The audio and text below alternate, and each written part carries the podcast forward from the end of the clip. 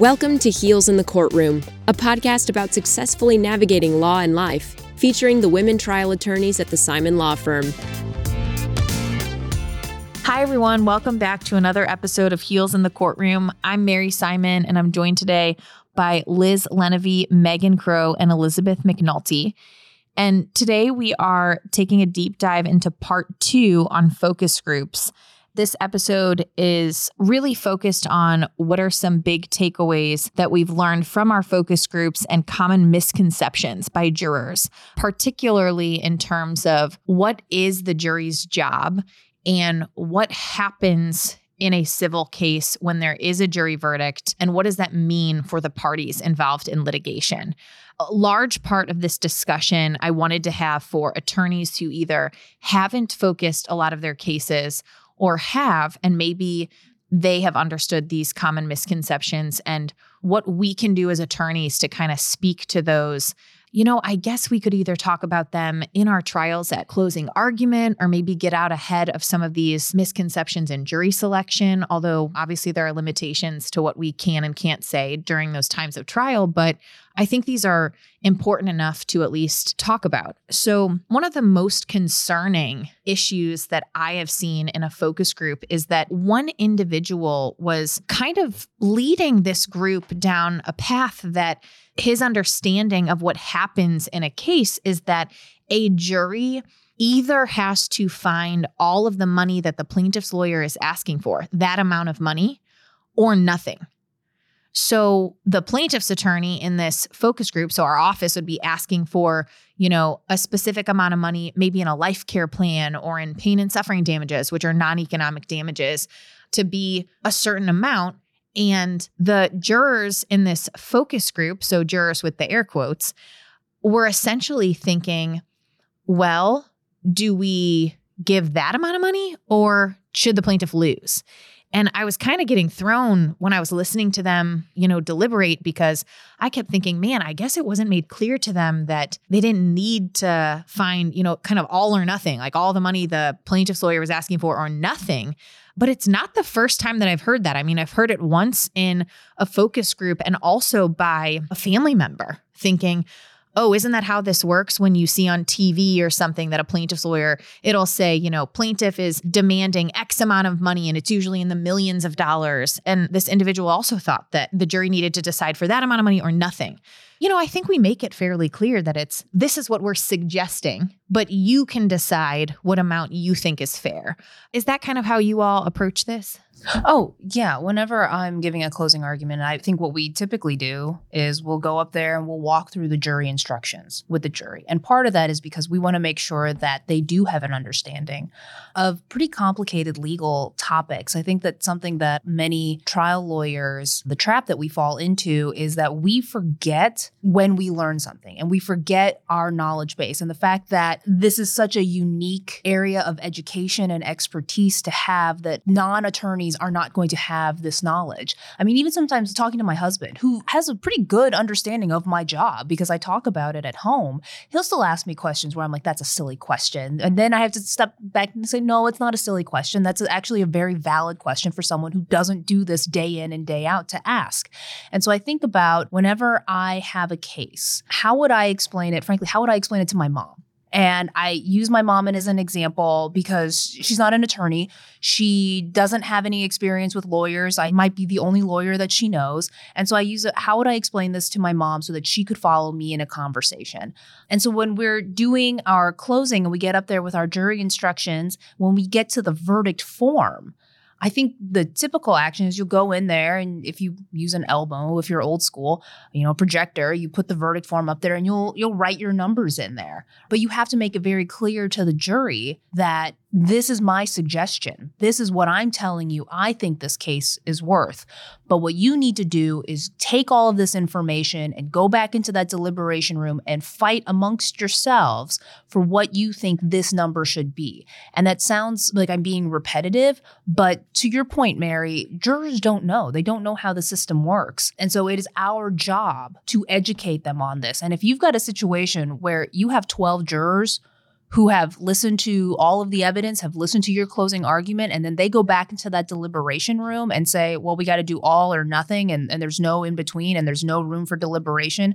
Frankly, it sounds like you didn't do a very good job in your closing, making that clear to them. I recently had a little bit of insight into this issue, kind of a little bit different, but along the same lines. I was talking with my dad, actually, who reads some publication that's circulated around here that reports on claims that have been filed in jury verdicts and, you know, sort of business happenings and judicial happenings. And he asked me, why do all of these say that the cases are worth $25,000? And he was just like, why is every case like worth $25,000 or something?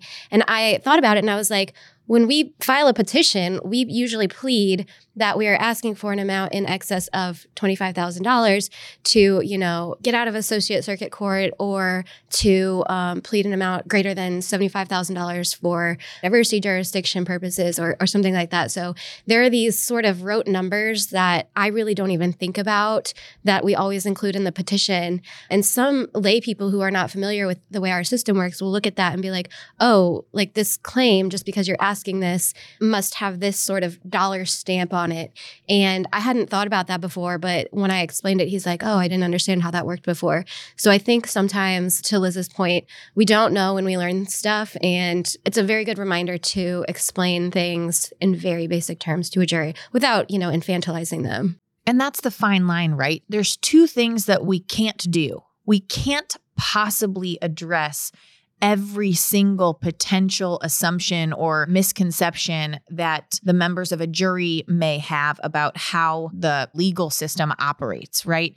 And we can't insult them. You never want to insult the jury but you have to give as much information as you possibly can to let them do their job part of this that makes it so difficult, they get a set of jury instructions that has a ton of legal language in them. Sometimes I read them multiple times over and over to the point where I'm even doubting myself as to the findings that I'm putting on my verdict director or what I initially wanted them to say or attach meaning to.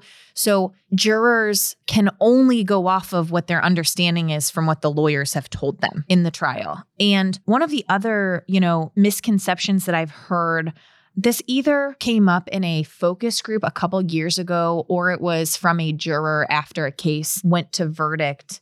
One of the jurors thought that they weren't qualified to be deciding the issues that they were being asked to decide. It was a med mal case, and they just thought that the medicine as they understood it could not possibly be at the level of competency that someone needed to have in order to decide what was or wasn't negligent. I think it was in a focus group now that I think of it. And I remember being so scared about that because I just was thinking, you know, if that's what they're thinking in a focus group, if we've got a jury who thinks that, I don't know how they could ever possibly come down on either side, right? Or be able to talk to other jurors who don't have that question for themselves and they do think they're qualified. Like, I don't know how that would play out. That's what juries are for right? It's to decide these issues. They are the only people equipped with the knowledge and skills and, you know, duty to decide who's going to win in any given case. So, beyond saying in close or even in jury selection, we have worked for the last years to get to this exact moment where it gets to get turned over to you to decide.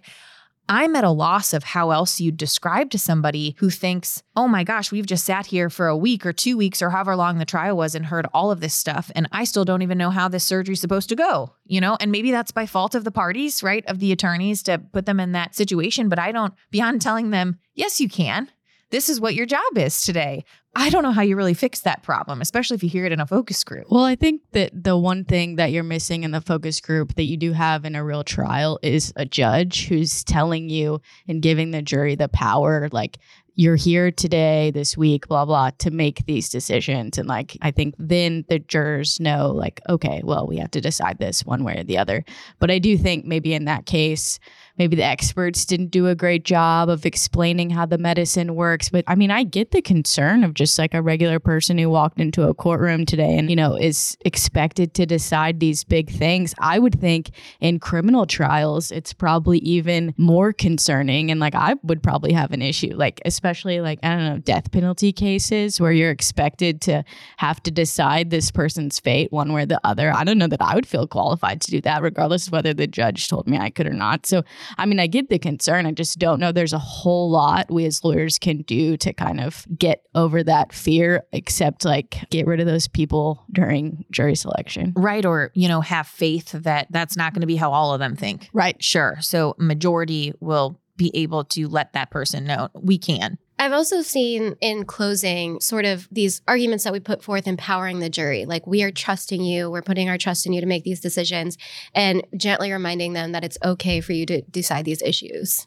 Megan, I was about to say the same thing. And I think the line or the phrase that I've used that has had the most impact on jurors who may be unsure about their qualifications to decide these really complicated topics sometimes is we remind them the jury system works because it is your ability to participate in your government at the ground level. And that is because the way that the jury system operates is that we're relying on you as the community to come here and decide what is and is not acceptable behavior in the community. You are the voice of this city, this county, wherever you're at you get to speak on behalf of your neighbors about what is acceptable, what are we willing to tolerate here. I'm not saying that that is necessarily going to, you know, calm the fears or worry or anxiety of every juror, but I do think that to your point Megan, like you said, empowering people and reminding them that the jury system works because we have to rely on our fellow community members and you are qualified ultimately to speak on the place that you live. What do you guys think about this one? You know how when a jury is back deliberating, they sometimes ask questions. The foreperson will write a question out, hand it to the judge. The judge will bring the attorneys in if they're not in the courtroom or, you know, read the question to the parties and see how they want to proceed. And I've had instances before where a jury might want some of the evidence from the case. They may ask for a deposition. They might ask for a demonstrative that was put before them. They might ask for testimony from the trial, you know, that obviously we don't have the trial transcripts to hand back. I've also had jurors ask for medical literature or, you know, if it's a product case, the product or some model of it or something. Sometimes the parties and the court don't send back everything that the jury is asking for, either because both sides agree that wouldn't be helpful to continue them in deliberations, or it's not something that they are either allowed to have back there with them. There's so many reasons. And in my experience, it seems that there's a general instruction that the court can give, which is some iteration of please deliberate based on the evidence as you best remember it. But what do you all think of that? I mean, do you think that there should be more information given to the jury as to why they can't get that information? I guess I've never put much thought into is the jury now going to be reading into the fact that they're not getting this? I frankly always just looked at it as well, the judge said no. Sort of like, you know, when you would ask your mom for something and your mom said no, and then you say, why? And she said, because I said so. That's the same thing. The judge said no. I don't think that the jury necessarily, and I could be wrong. I think that's an important topic of today. right. We clearly don't know what jurors are thinking. Right. I guess I've never really put much thought into it other than, you know, the court is giving you this instruction. It's not coming from the plaintiff's lawyer. It's not coming from the defendant's lawyer. It's coming from the judge. And the judge said no because he or she said so. And I'm thinking mm-hmm. about it in terms of, you know, we're kind of overlapping with whether it's in a focus group or a jury, but it's essentially we're getting at the same point, right? Because they are jurors, whether they're in air quote jurors or actual jurors in our trials. But I've always thought about that. It's like, well, if we're asked to decide the case and we ask for something to help us do that and we're told we don't get it, I think okay. it's very frustrating for jurors sometimes. The first thing that came to my mind, frankly, when we started talking about this topic was insurance. I've never had a trial where the jury didn't come back with a question asking about possible insurance that was applicable.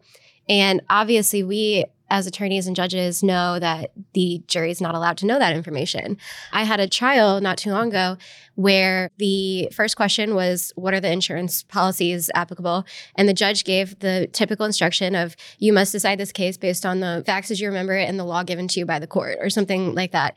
And they came back a second time like no really what's the insurance? And it happened like two or three times where they were like please just tell us. And I could like feel their frustration of like getting the same answer back. And I so badly wanted to be like, we can't give this to you because you're not allowed to use that in like considering your verdict. But like, it should be obvious that when they're not getting that answer, that is, but I so badly wanted to like write out more of a response of why they can't have that. Because I think if I were in that position and I were to get that response, I'd be like, this is really unhelpful. I know we can't always do it, but I think it would be helpful to have an explanation of why you can't, because it may help to focus the jury's attention elsewhere. But without that sort of nudge of like, hey, you have to focus your attention elsewhere, I think sometimes that's where we get into the Wild West. Well, I think at least as far as instructions go, then like there's huge debates every time a question is asked between the parties of if you're not giving just that blanket kind of like you know, don't worry about it. Then it's like, well, I want it to say this and I want it to say that because, like, especially like when juries are deliberating, it's so tense and like Right. you would be fighting over every word that was in the instruction. So I think it's just kind of best to be like the standard instruction. I think it's also important in closing because there is the insurance instruction in Missouri, right? That says you can't think about this. And it's just an example of what we were talking about earlier of it's your job to educate these people on a really complicated system that they don't have familiarity with. And so, you know, what we do in our closing is we'll go through the instructions and when we get to the insurance instruction that says you cannot consider insurance coverage or not or limits or anything like that. I don't know exactly how it's phrased off the top of my head, but it's basically telling the jury you can't talk about this and you can't think about this. Now, of course, we're trying to control how they think, but what we do say is look, this is the instruction. This is the law in the state of Missouri. This is the law that is intended to guide you in your deliberations. And so when one of your fellow jurors starts talking about insurance, you can pull out this instruction and say, no, no, no. The judge gave us the law, and the law says we can't think about it. Now, obviously, that doesn't stop the jury from thinking about it, but maybe in a situation like you were talking about, Megan, that could have been an opportunity for someone else to say, hey, we can't send that question out there because we're not even supposed to be talking about it. So, you know, we've been talking about what do you learn in, in focus groups, or sometimes what do you learn from jurors themselves. And I think the theme of this episode has been we really can't predict where jurors' minds are going. And in preparing to record this episode, I was actually just thumbing through a couple of different magazines to try to find, you know, maybe some different topics, some inspiration on topics. And I actually came across one that talked about focus groups. And I thought, oh, okay, well, this will be good to read. So this is not my story, and I apologize. I can't remember which publication it was, and I can't remember the author's name. I'm sorry. So I'll give a, a really brief summary of the facts because I think it highlights just what it means to be a trial lawyer and how sometimes we get stuck in our own way of thinking. But the facts of this particular case that was being focus grouped as the plaintiff's attorney described it, her client had been in a grocery store, had approached the refrigerated food section. There was some water that she did not see, and she slipped and fell part of her explanation for why she didn't see the water was because the tiling around the refrigerated section of the grocery store it had faded or something about it had changed over time. It just wasn't as clean looking as the rest of the store and maybe it was because of the refrigeration not quite sure but there was a difference in the color of the tiling after she fell, she then went up to the clerk to explain that she had fallen and hurt herself because there was water that shouldn't have been there on the ground. And per company policy, she was supposed to get an incident report to fill out. Instead, what the clerk did was say, Oh, okay, handed her a piece of paper and said, Well, write down your name and number. Someone from corporate will call you. Instead of doing the company policy of having her fill out the incident report. So this case was focus grouped. And a common argument was, well, she fell because she wasn't paying attention, right? And I would never fall because I pay attention. So, you know, that's something you have to think about. How do you get past that? So the attorney was kind of really, really playing up, well, there's a difference in the tiling. The tiling had a different color. There was something going on with it. It made it hard to see. This wasn't so much her fault as it was, you know, the store for having the water on the floor and so on and so forth. One juror took the difference in the tiling and proceeded to make a big argument about how, well, the difference in the tiling may have happened because there was something wrong with the refrigerator. And that means they're not refrigerating the food correctly. So if I bought that food there, then is it possible that that food is poisoned and they're going to poison me and my family? Oh God. all over the place. But eventually getting back to the point of, well, the grocery store Right. clearly has something wrong something. with the tiling. So she tells this whole big story. And then another juror made a big deal about the fact that after the negligence had already occurred, when she went up to the front store clerk, who I'm sure was, you know, some poor minimum wage employee who's not getting paid enough to really, Right. you know, handle all this and know all of the specific company policies.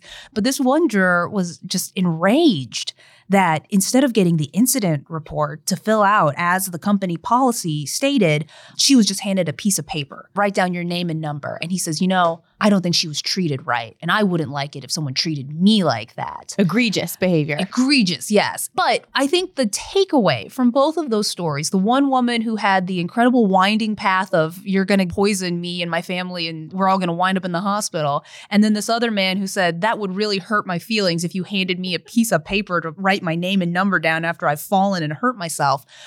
The important thing there is that jurors will always try to put themselves in the situation of the plaintiff. Whether it's because I wouldn't do that, I wouldn't fall because I pay attention and I'm careful and I'm smart and I wouldn't be so dumb as to fall, even though we all know an injury can happen to anyone under any circumstances. But also on the other side of the people who said, well, that doesn't make me feel good or that makes me feel unsafe. That makes me feel like my family is unsafe. And so I think that what we need to remember as attorneys is every fact we have, we need to try to spin it as it's a safety issue. This is for plaintiffs, right? It's a safety issue. This is something that is inherently putting the community, putting you, everyone at risk. And that is unacceptable. And that's why you should rule in our favor. And, and on the flip side, defense theories, they're going to run with the, well, this only happened because the plaintiff wasn't paying attention, because the plaintiff was negligent. And obviously, that wouldn't happen to you, jury, because you all are 12 very smart people, very astute, observational people. And so you would never have a fall like this, or you would never suffer an injury like this. And so obviously, we're not allowed in trial to say, imagine if this happened to you, right? That's the golden rule. We're not allowed to violate that. But I think it's important to remember that every fact we put forward needs to go to this argument of imagine if this did happen to you. We can't say the words, we can't say that phrase, but we need to make sure that everything eventually at least plants the seed into the juror's mind so that they then come to that conclusion, whether it's to rule in your favor and give your client a big verdict. How do you spin those facts? And then how does that relate into a verdict? I also think, Liz, you better connect the dots because if you don't, the jury's gonna do it. And, you know, for better or for worse, no matter what side of the case you're on, you better connect the dots anywhere that there's a potential gap in the story. And it reminds me of a case my dad had several years ago. It was a railroad crossing case where the arm that, you know, comes down and warns you that a train is coming, that didn't come down. There was no warning to our client. And so our client continued to cross the tracks and he was hit by a train. And the case was focused. And at some point during the focus group, the air quote jurors came to the conclusion that because our client was driving some sort of sports vehicle that that's probably a fair assumption that he didn't want to wait. So he would have just driven around the entire arm the railroad crossing arm there was no evidence of this it didn't happen the jury, air quote, jury, just created this narrative based on the assumption, based on the type of vehicle that our client was driving. And that is not anything that you could predict, especially having worked on a case for years. You know, we know our cases better than anyone before we're walking into the courthouse. And if we're not thinking about how somebody could perceive our client's story or what happened to them before we explain it, we're just doing a huge disservice to our clients if we're not thinking about how a jury might perceive it. And, you know, we talked about the logistics of focus groups in part one, and we talked about how helpful they are. And now, when we're talking about misconceptions and things we've learned from focus groups, I'm thinking, is it total blind trust? Is it blind trust that we put, or are they helpful? Of course, I know there's value in focus groups, but it's just funny when we think about these misconceptions or what can happen and how you can prepare, you know, the same opening statement and the facts that you know and you've gone over in your head for years, and they just not believe that's how something could have happened. I think the value in that, though, is it gets you thinking about aspects of your case that you have been sort of trained to stop thinking about? Because, Mary, when you were describing the facts, I'm starting to think about well, when did we start to learn about how to analyze a case? Law school. Think about it. Think about your torts exam 1L year where you Elizabeth's making a face. Clearly she doesn't want to think about it. But you know think about your torts exam 1L year where you are given a set of facts and then you have to write out your argument whether it you know the plaintiff wins or the defendant wins or what are the different causes of action you could bring. Imagine on your torts exam with that scenario you just gave Mary of the facts of the case and then just writing in there but you know maybe he he just w- like went around the arm maybe you know just let, let me just make up additional facts for you professor you would fail that exam and the professor would say what is wrong with you yeah, because Right? the number one rule of law school is like don't fight the hypothetical. Do- exactly. Right. So we are trained to think only about the facts and not about random events that could happen completely outside of what is in reality, what is in evidence. Juries don't have that training. And it kind of goes back to this idea of juries really like to think that, well, this horrible thing would never happen to me. So what did they do? They found a way to blame the plaintiff. Right. Clearly, the plaintiff was at fault because this was a young man with a nice sports car. And we all know young men with nice sports car aren't responsible. So, how do you get around that?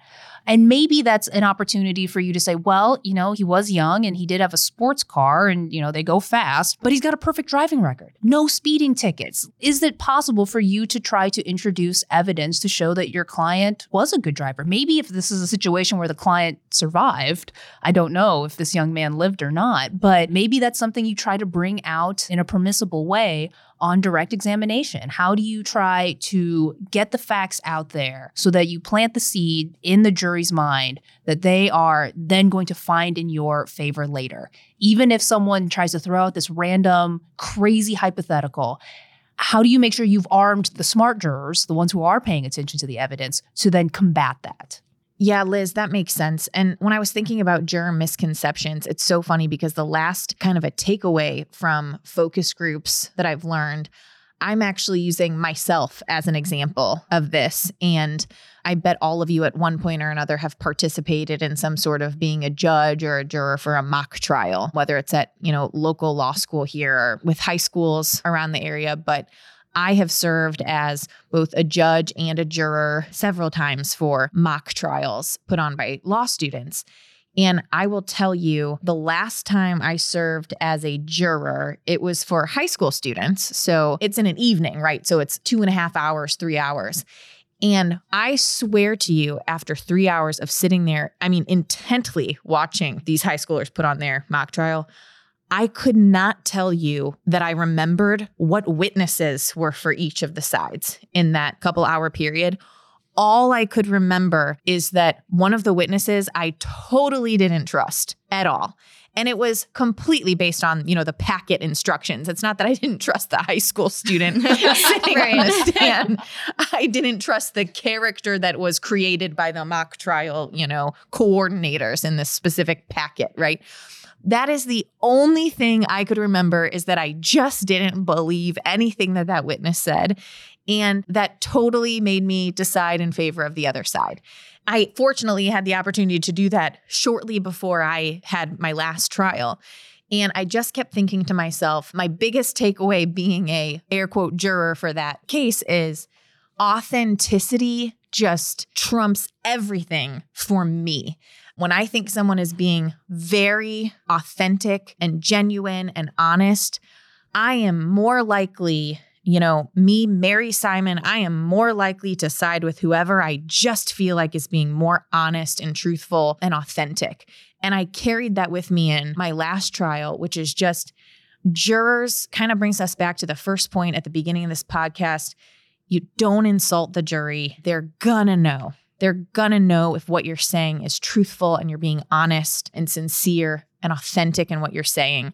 That was my biggest takeaway, even for myself. So I'm definitely going to carry that forward in future cases. Not that I haven't before, but it really kind of hit me over the head when I served as a juror. And then I was thinking, I couldn't even name the witnesses. It's kind of funny that you bring up mock trial because I actually serve as the coach of our local law school's mock trial team.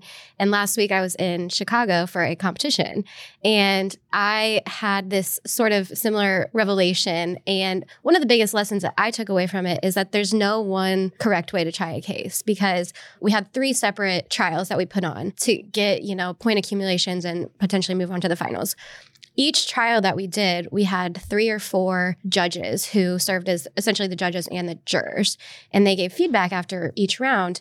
And each time they provided feedback that was so well, first of all, they provided feedback of, I wish you would have done this or included this. And it's just information that's not in the problem. It's not in the packet. The students aren't allowed to make those inferences and say things that aren't in the packet. So one of them was like, I wish you would have impeached that expert about how much he was getting paid. And we're like, right. there's no information about that in the problem. We can't do that. But one of the biggest takeaways from these, I guess you could call them sort of like a focus group of these panels of judges was that something that really resonated with one judge or juror did not hit it all for another. Something that one really liked in a case another one hated and was like, I would take that out in the future. And to my students afterwards, I'm like, don't put too much stock in that kind of thing. But it, it just goes to show that people are going to resonate with different pieces of evidence differently, different strategies. I also think it's very beneficial to see that. Keep trying things because it's going to hit with some people. I think my biggest takeaway from our discussions in these last couple episodes are really do your absolute best to educate the jury on the most that you can with the facts you've got. Don't insult them and be your most authentic self to be relatable to the most people. I think beyond that, part of our jobs is to trust this process and trust in juries and trust how this system plays out. And you know at the end of the day i think it is it's going to be really really helpful for you know the attorneys who are listening to this and the lawyers in our office to continue investing our time into these focus groups really paying attention to the feedback that we get and then propelling that information forward in our future trials and with that, I want to just say thank you so much for listening to another episode of Heels in the Courtroom. Feel free to reach out to us at comments at heelsinthecourtroom.law. Thanks for listening. Amy, Liz, Erica, Mary, Elizabeth, and Megan would love to hear from you. Send your thoughts to comments at heelsinthecourtroom.law and check out other legal podcasts in the Simon Law Firm library. The Jury is Out with John Simon focuses on lifelong learning to elevate your practice. Subscribe today.